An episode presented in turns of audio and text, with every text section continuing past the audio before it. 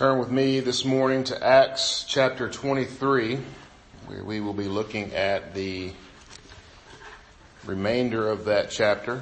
Acts chapter 23, starting at verse 12 through verse 35.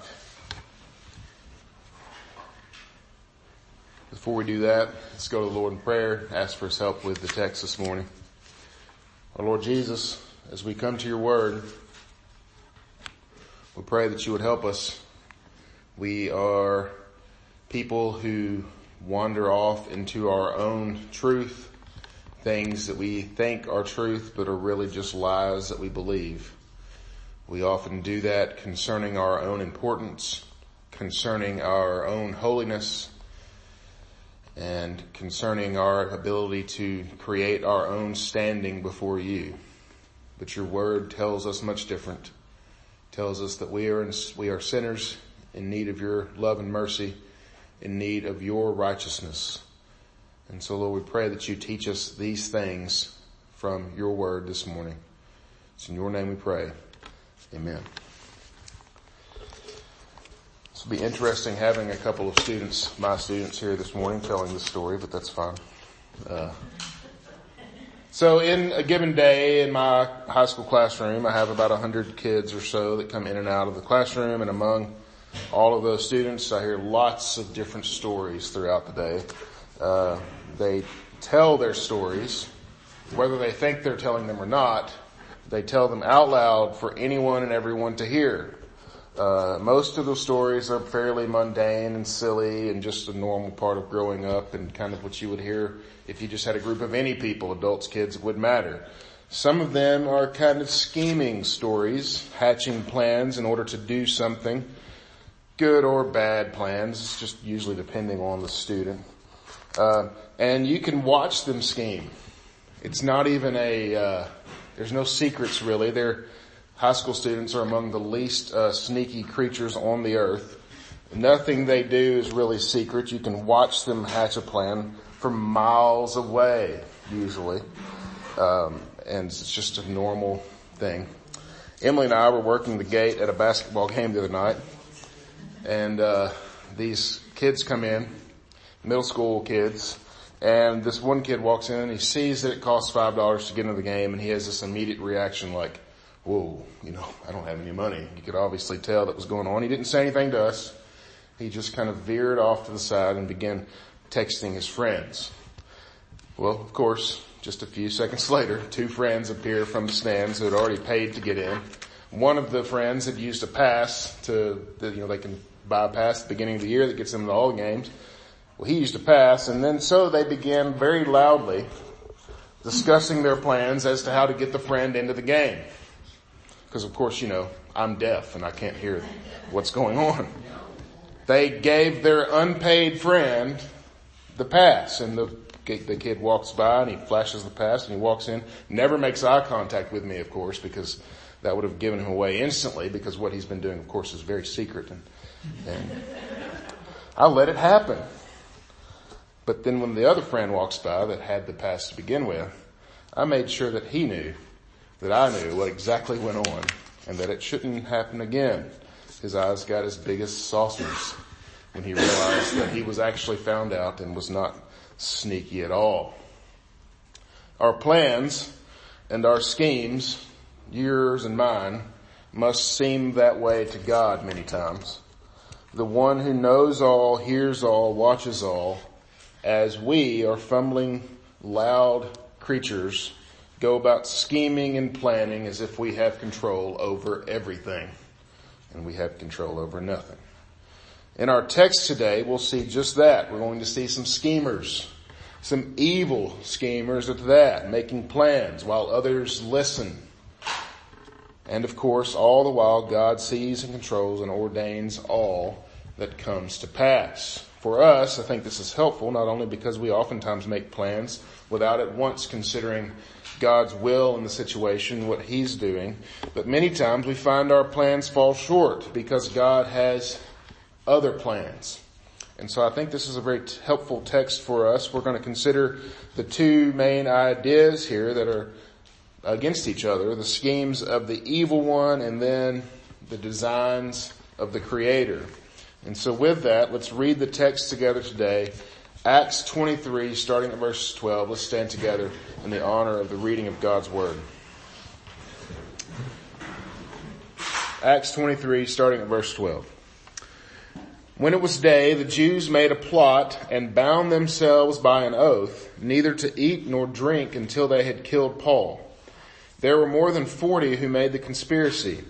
They went to the chief priests and the elders and said, we have strictly bound ourselves by an oath to taste no food till we have killed Paul. Now therefore you, along with the council, give notice to the tribune to bring him down to you as though we were going to determine his case more exactly. We are ready to kill him before he comes near. Now the son of Paul's sister heard of their ambush, so he went and entered the barracks and told Paul. Paul called one of the centurions and asked, take this young man to the tribune for he has something to tell him. So he took him and brought him to the tribune and said, Paul the prisoner called me and asked me to bring this young man to you and he has something to say to you. The tribune took him by the hand and going aside asked him privately, what is it that you have to tell me? And he said, the Jews have agreed to ask you to bring Paul down to the council tomorrow as though he were going to inquire somewhat more closely about him, but do not be persuaded by them. For more than forty of, of their men are lying in ambush for him, who have bound themselves by an oath neither to eat nor to drink till they have killed him.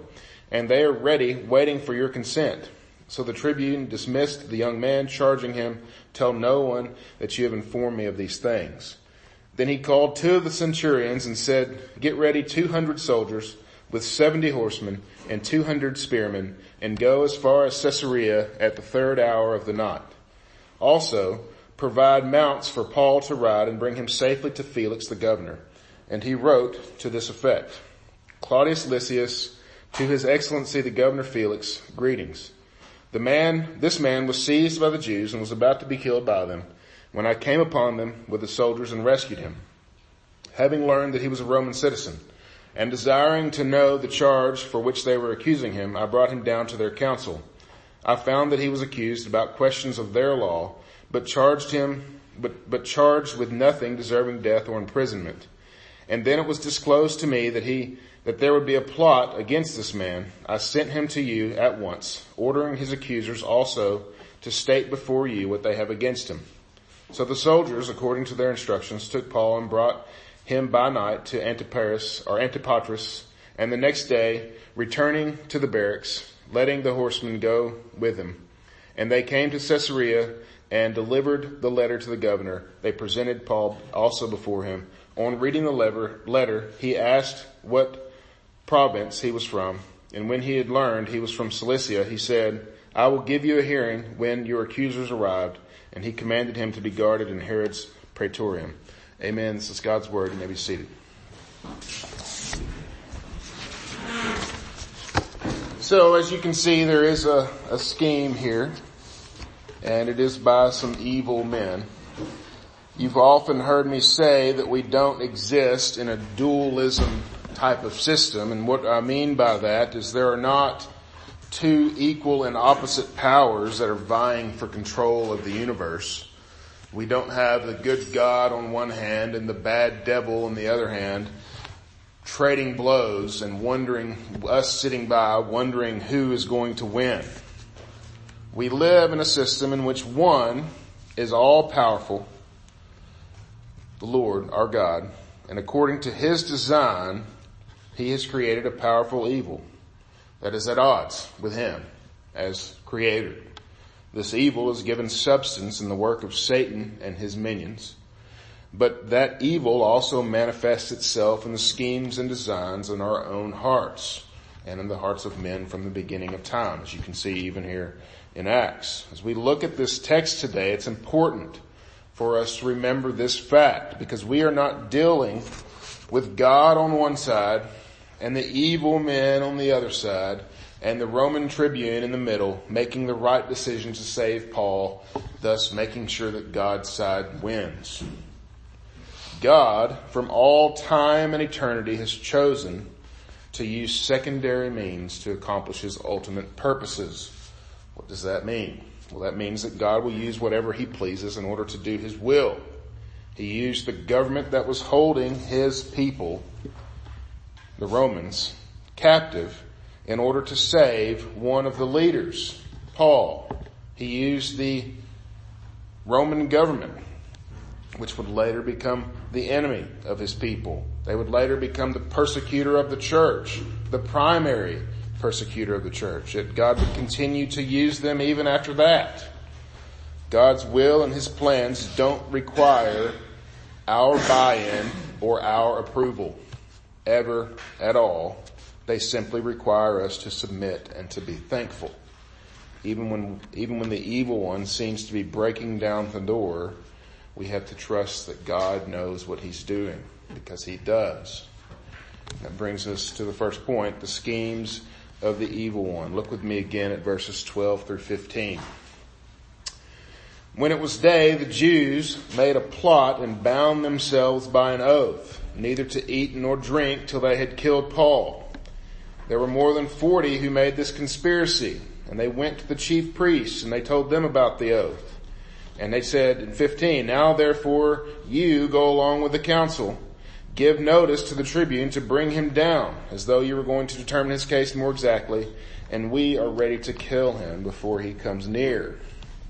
The ESV here, what I read from, says that they bound themselves under an oath, which carries some weight in our language, right? When we read that, oh, that sounds important. But I think the KJV actually has the right of it by saying that they bound themselves under a curse. They bound themselves under a curse. The Greek word there is the word anathema or means curse, meaning what that means, they bound themselves so much so that if they didn't do the thing that they said they were going to do, that God would judge them. It was a very important thing. Let God curse them if they don't do the thing they said they're going to do. They were very serious about this oath to kill Paul, to not eat or drink until they had done so. When they, they went to the chief priests and the elders, likely many were who, of whom were the Sadducees. We learned about the different Jewish groups last week. They conspired to kill Paul in broad daylight as he was being transferred.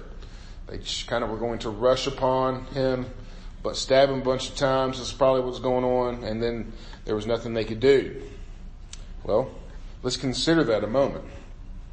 They know that the most powerful army in the world is now holding Paul. Everyone who's ever come up against Rome has fallen short at the end of a spear, at the end of a sword, over and over again until there's nothing left. Anyone who's come up against Rome has always died up to this point. They know this because they're Jews and they're the ones that came up against Rome and lost many times. But yet, they're still going to try to kill Paul even in the midst of that. 40 men who are going to go up of a very sizable garrison of troops in Jerusalem, probably close to a thousand men and all of their, a thousand armored men and then all of their other accessories. They were the best trained, best equipped, best led army in the entire world at the time. One of the best ever.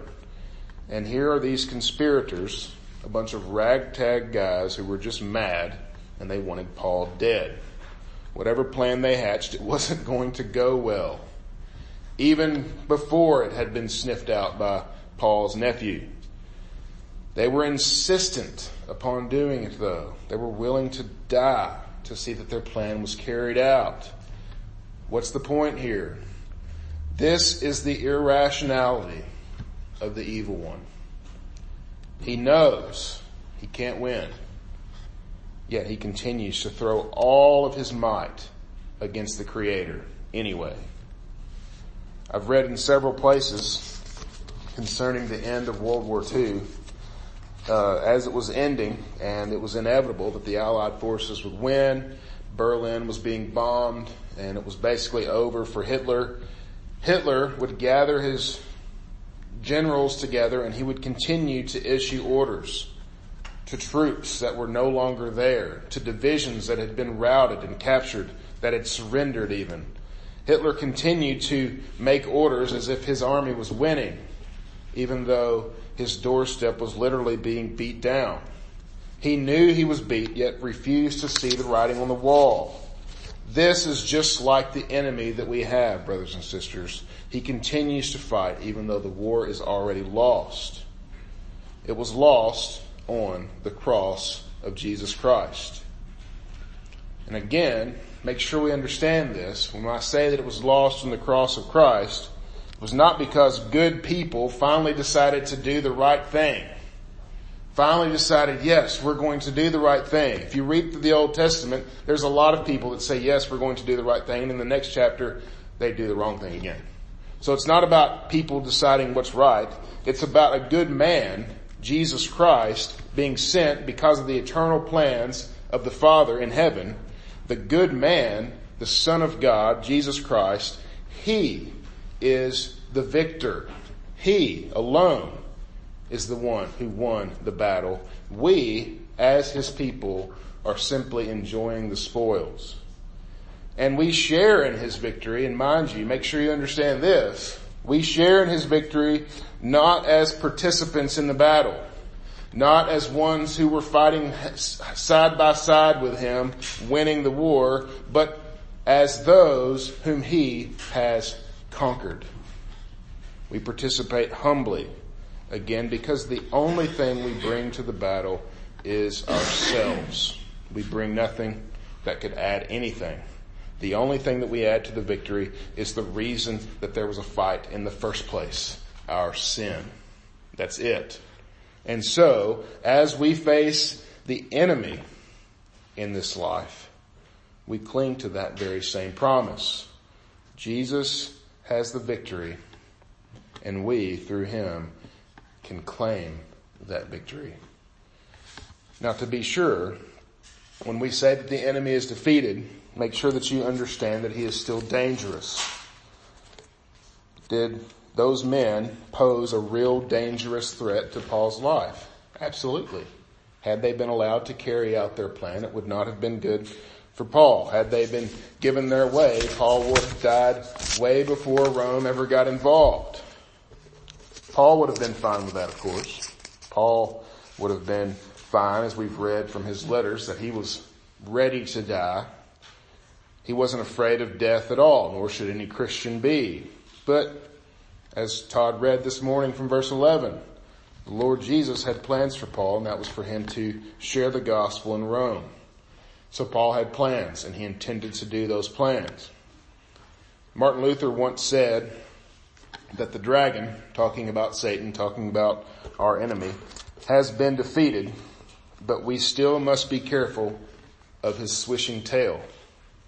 A dying snake can still do quite a bit of damage. So can a dying devil. The devil knows that he is on his way out. And so what are his plans while he's on his way out? To make yours and mine, our lives difficult, horrible, until the very end, until Christ comes back. He'll do that chiefly by convincing us that God isn't the good God that we hear about and that he doesn't know what he's talking about and that we should instead be in charge. That is how he is going to make it hard for us because we will be convinced that what he's saying is true. He doesn't do that by orchestrating the difficult things in our lives. He doesn't have the power to do that. God is the one that orchestrates the difficult things in our lives. So how do we deal with the difficult things in our lives? Well, how we do that is what shapes our character. And it's really what furthers our sanctification process as our lives as believers. When we fight against the plans of the Lord, we always find ourselves on the short end. We need to trust that the redemption that he accomplished through the work of Christ is only the beginning of the life that he has in store for us, just as we've been told all through scripture. Ultimately, this life that you and I live now is short, short, very short, and we will spend eternity with him in glory. And the evil one, along with all of those who do not call upon the name of the Lord will suffer eternal punishment. The devil's not waiting in hell for the rest of those people to join him.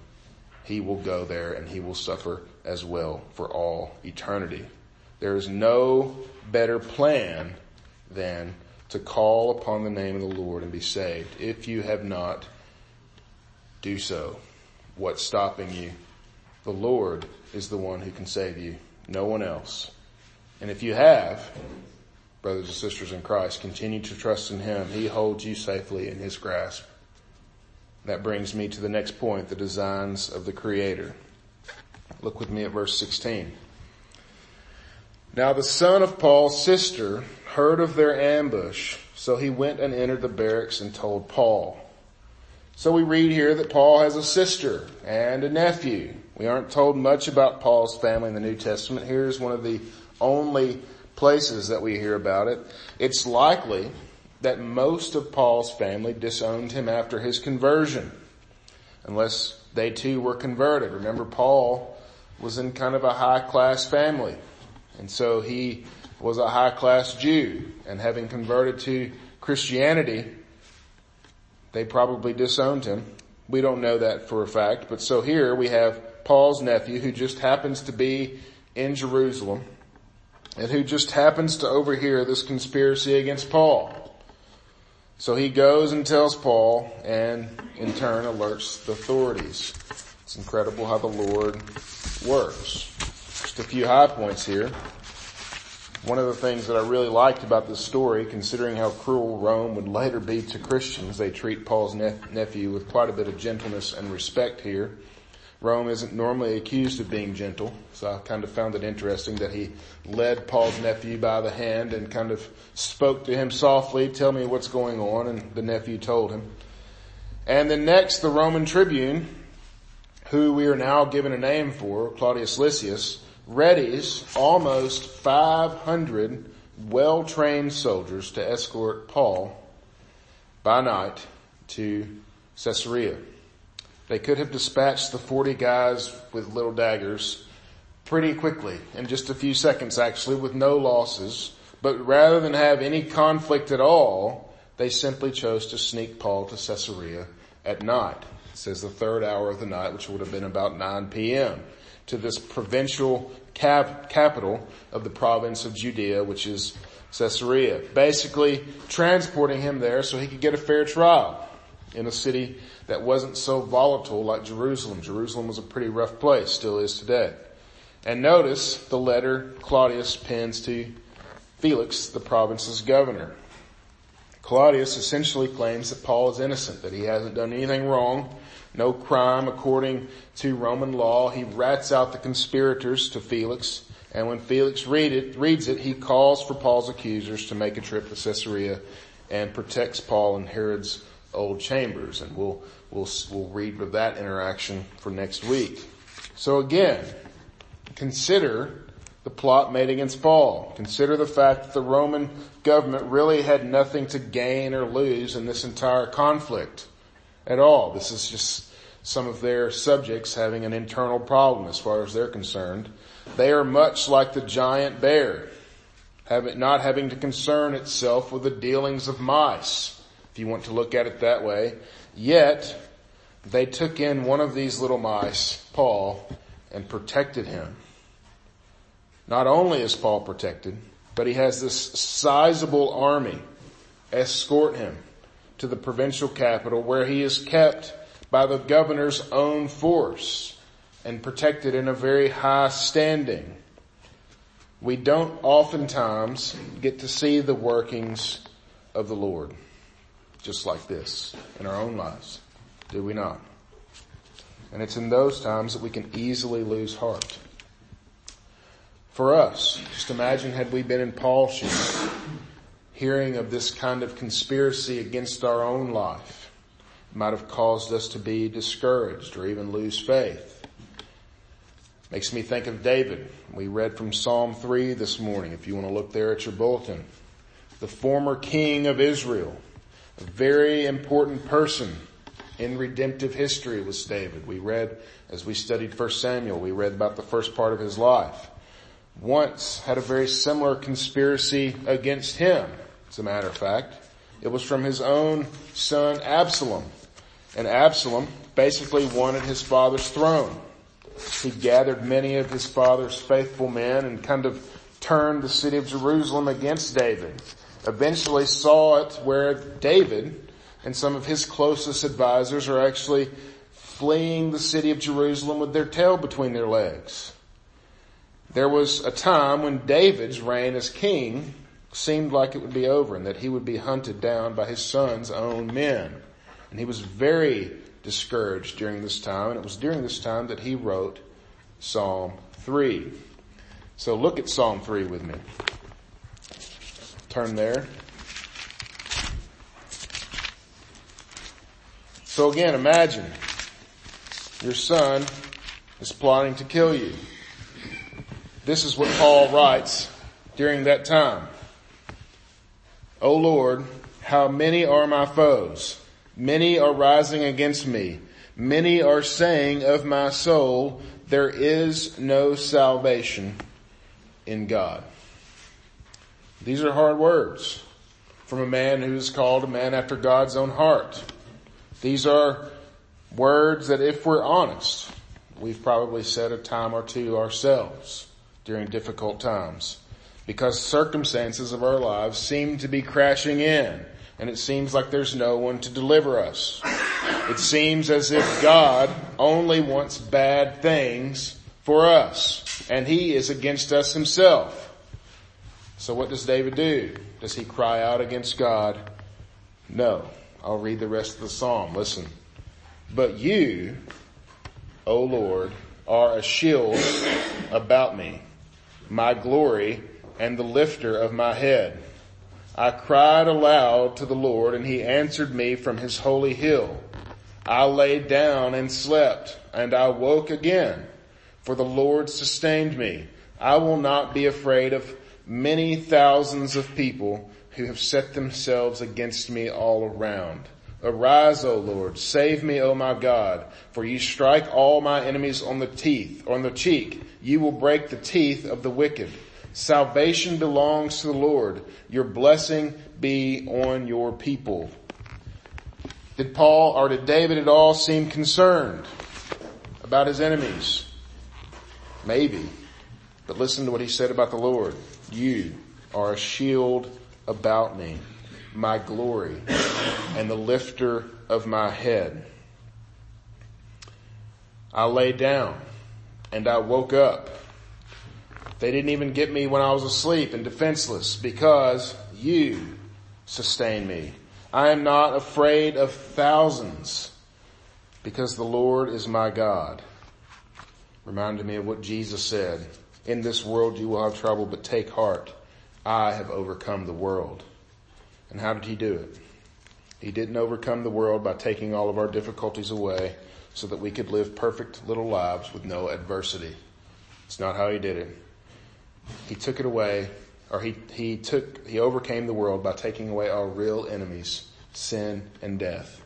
He eradicated those enemies so that they would have no hold over us and any scheme they muster is going to be brought to nothing.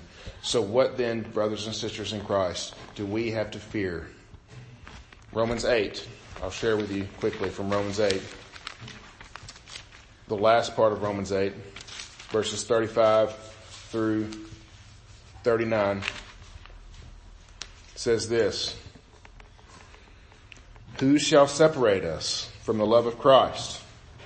Shall tribulation or distress or persecution or famine or nakedness or danger or sword?